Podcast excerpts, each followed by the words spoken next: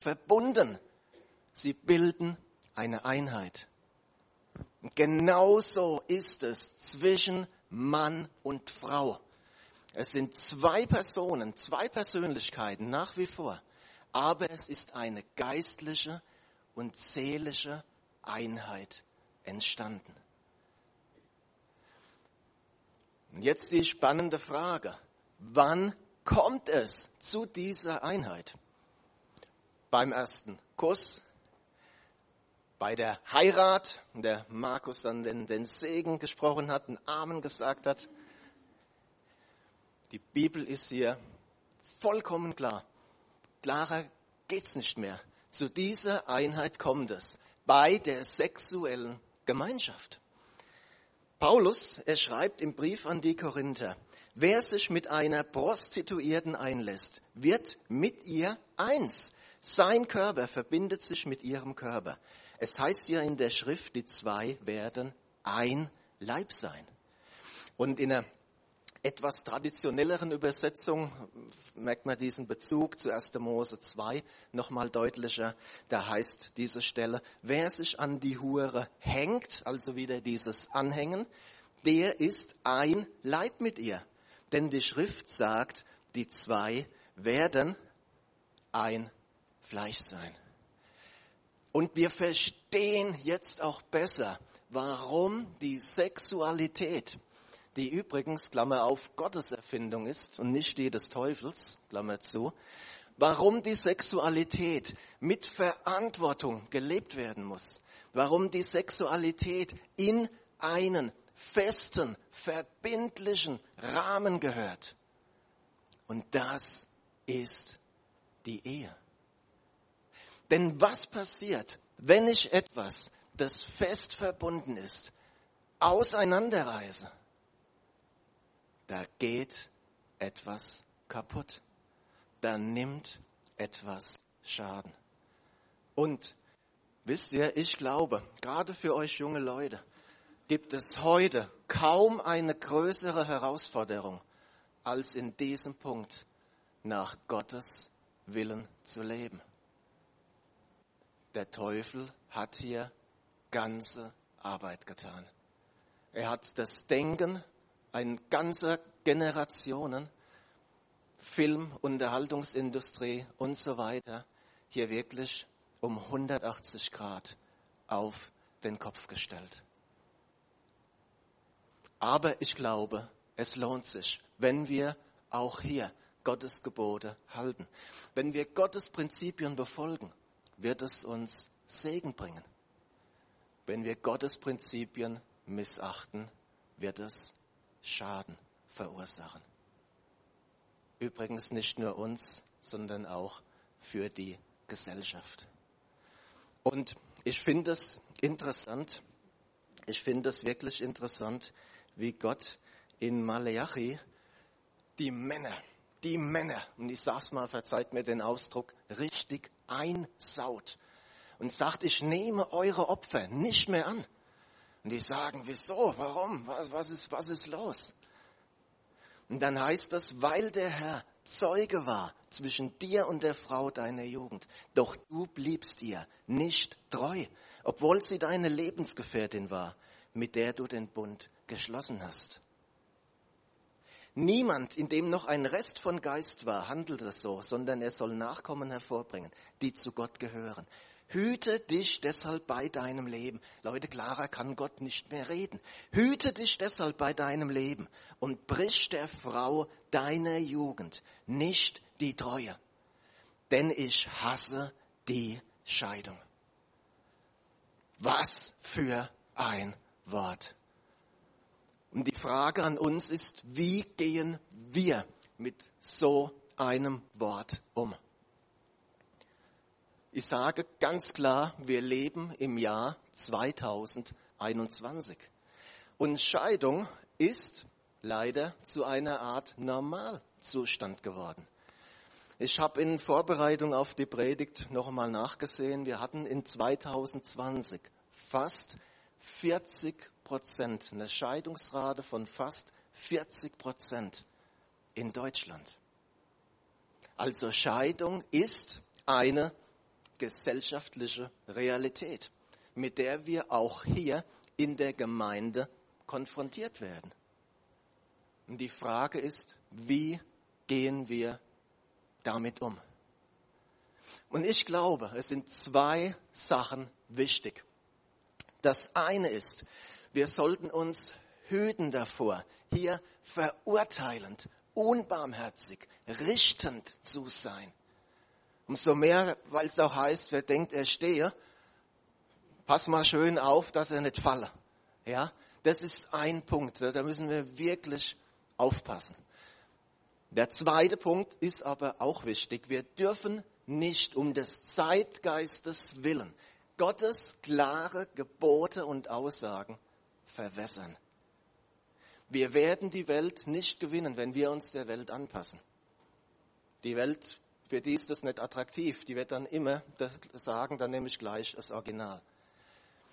Jesus sagt, ihr seid das Salz der Erde. Und wenn das Salz nicht mehr salzt, dann kann ich es auch wegwerfen. Also diese beiden Punkte, die sind einfach wichtig. Und wie meistens das beste Vorbild, das wir haben, ist Jesus selbst. Jesus, er war mal an einem Tag in einem Gespräch mit einer Frau aus Samaria. Und er hat diese Frau nicht verachtet. Er hat sich ihr offenbart als Messias. Und durch diese Frau übrigens ist ein ganzes Dorf zum Glauben an Jesus gekommen. Da war keine Verachtung. Aber Jesus, er sprach auch Klartext. War dann eine Situation im Gespräch, wo Jesus sagte, hol doch mal deinen Mann. Und die Frau sagte, ähm, ich habe keinen Mann. Er sagt, stimmt, ja, weil, naja, eigentlich hast du ja fünf Männer gehabt. Und den du jetzt hast, ist gar nicht dein Mann. Ja, also Jesus, er sagt schon auch deutlich, hey, eigentlich hat sich Gottes Zusammenleben ein bisschen anders vorgestellt. Ja, er versteht, beides gehört zusammen. Beides gehört zusammen.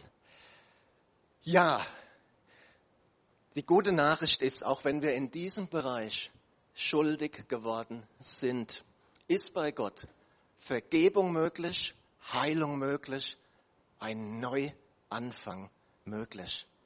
Und das ist wunderbar. Und das ist wunderbar. Das Beste natürlich ist aber, wenn eine Ehe erst gar nicht scheitert. Und auch dazu gibt uns die Bibel einige Hinweise. Und einer, und ich denke ein ziemlich wichtiger, finden wir in Epheser, Epheser 5. Das ist eigentlich der ganze Abschnitt ab Vers 21. Lest euch zu Hause ruhig mal im Gesamten mal durch. Sehr interessant. Wir tun jetzt heute aus Zeitgründen ein bisschen komprimieren. Epheser 5. Ihr Frauen, ordnet euch euren Männern unter, wie dem Herrn. Denn der Mann ist das Haupt der Frau, wie auch Christus das Haupt der Gemeinde ist. Ihr Männer, liebt eure Frauen, wie auch Christus die Gemeinde geliebt hat und hat sich selbst für sie dahingegeben. Ein Wort, oft natürlich auch missbraucht. Oft hat man auch den zweiten Teil, ne? das hat ja einen, einen zweiten Teil. Oft hat man den auch dann ganz so ein bisschen unter den Teppich gekehrt. Aber trotzdem, es bleibt dabei, hier ist von Unterordnen die Rede. Wieder etwas, was total dem Zeitgeist entgegensteht.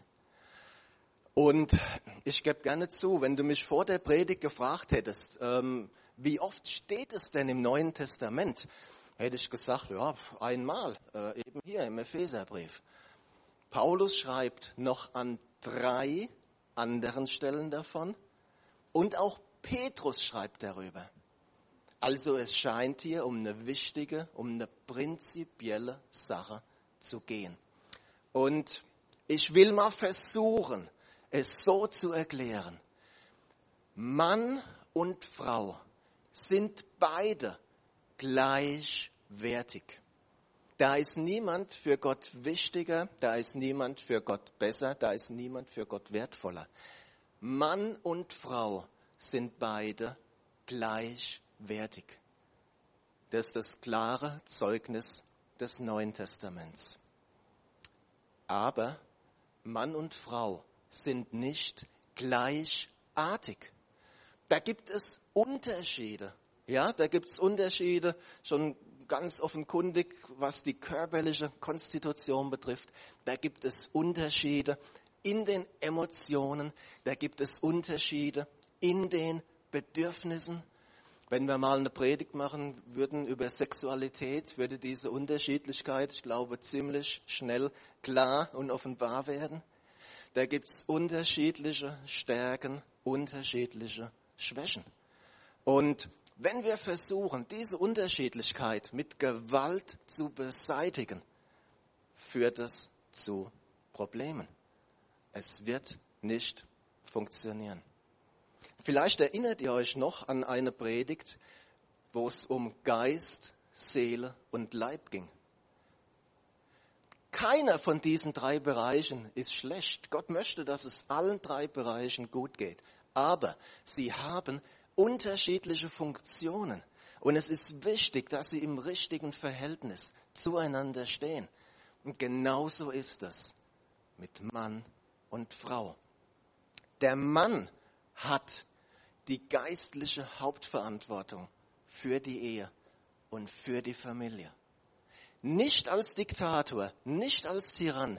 Das schließt das Liebesgebot und auch der Vergleich mit Jesus schon mal von vornherein aus.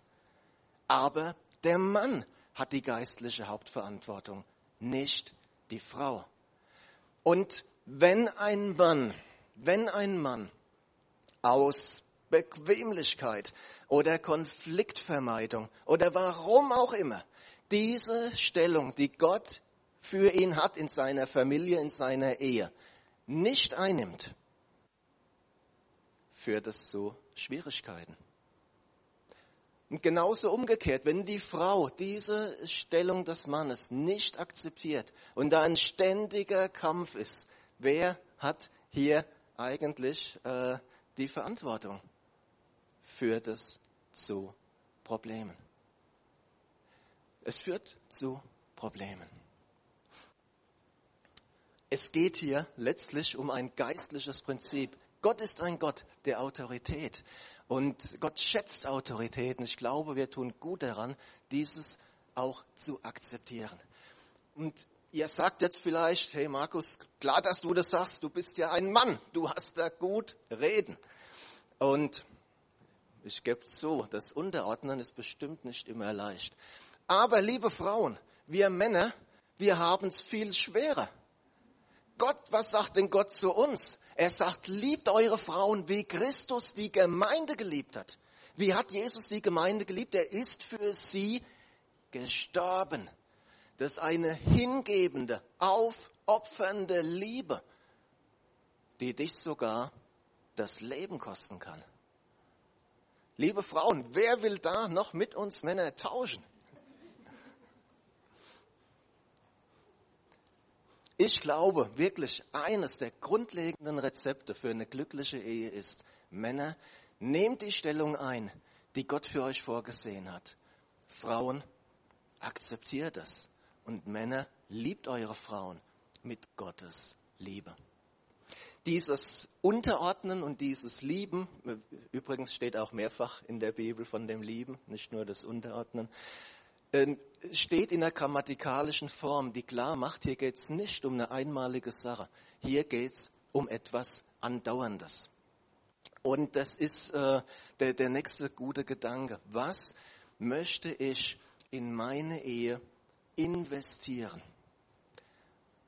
Kann sein Zeit, Kommunikation, ja, ähm, kann sein mal ein Eheseminar, ist eine gute, gute Investition. Und vielleicht heute wirklich auch so als Anregung. Redet doch vielleicht mal heute Nachmittag oder heute Abend darüber. Hey, wo können wir in unsere Ehe etwas investieren? Vielleicht ein gemeinsamer Abend, den wir uns frei halten. Gibt es tausend, tausend Möglichkeiten. Ja. Es gibt, hatten wir auch mal drüber gepredigt, das Prinzip von Saat und Ernte. Ich werde das ernten, was ich aussehe. Und das ist überall. Und nichts anderes gilt auch für die Ehe. Genau das Gleiche. Genau das Gleiche. Eine Ehe, die gelingt, ist nicht nur für uns wichtig, sie ist wichtig für eine Gesellschaft, ist wichtig für eine ganze Nation. Und deswegen wird der Teufel alles versuchen, Ehen zu zerstören. Und das müssen wir einfach im, im Hintergrund haben, das müssen wir im, immer im Hinterkopf haben. Es gibt da eine Macht, es gibt da eine Kraft, die kein Interesse hat, dass du eine glückliche Ehe hast, die kein Interesse hat, dass deine Ehe gelingt. Und das kann sein durch, ich sag mal, so einen Atombombeneinschlag, ja, irgendwelche Seitensprünge, irgendwelche Untreue. Es kann aber auch sein, ein ein schleichender Prozess, eine schleichende Entfremdung, eine schleichende Lieblosigkeit. Lass das nicht zu. Lass das nicht zu, sondern lass immer wieder neu Gottes Liebe in deine Ehe reinfließen und versuche Gottes Prinzipien zu leben. Und wir haben ein paar, gibt bestimmt noch viel, viel mehr, ein paar haben wir heute gehört, der Ehepartner muss die Nummer eins sein. Und das heißt auch, Grenzen zu ziehen, auch und gerade auch gegenüber Eltern. Sexualität, wunderbare Sache, aber sie gehört in die Ehe, nicht davor und schon gar nicht irgendwo nebenhin. Sag Ja zu der Stellung, zu der Aufgabe, zu der Funktion, in Anführungszeichen, die Gott dir gegeben hat, akzeptiere das und investiere in deine Ehe.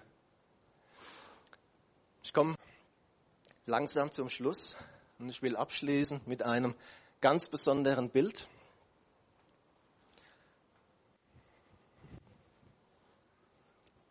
Und du sagst jetzt vielleicht, ja, ganz nett und schön, aber was ist da jetzt so besonders dran? Und die, die Frage ist berechtigt. Und das auch eigentlich weniger das Bild. Es ist der Künstler. Kevin Griffiths hatte vor 30 Jahren einen Unfall gehabt, sitzt seitdem im Rollstuhl, querschnittsgelähmt, vom Kopf abwärts gelähmt. Dieses Bild ist mit dem Mund gemalt.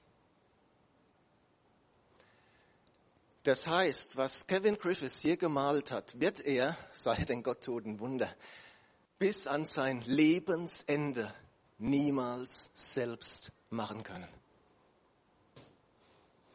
Aber wenn ich mich hier so umschaue, ich glaube, du kannst das. Und die Einladung nach dem Gottesdienst, nimm doch deinen Ehepartner, deinen Mann, deine Frau, mal so richtig in den Arm.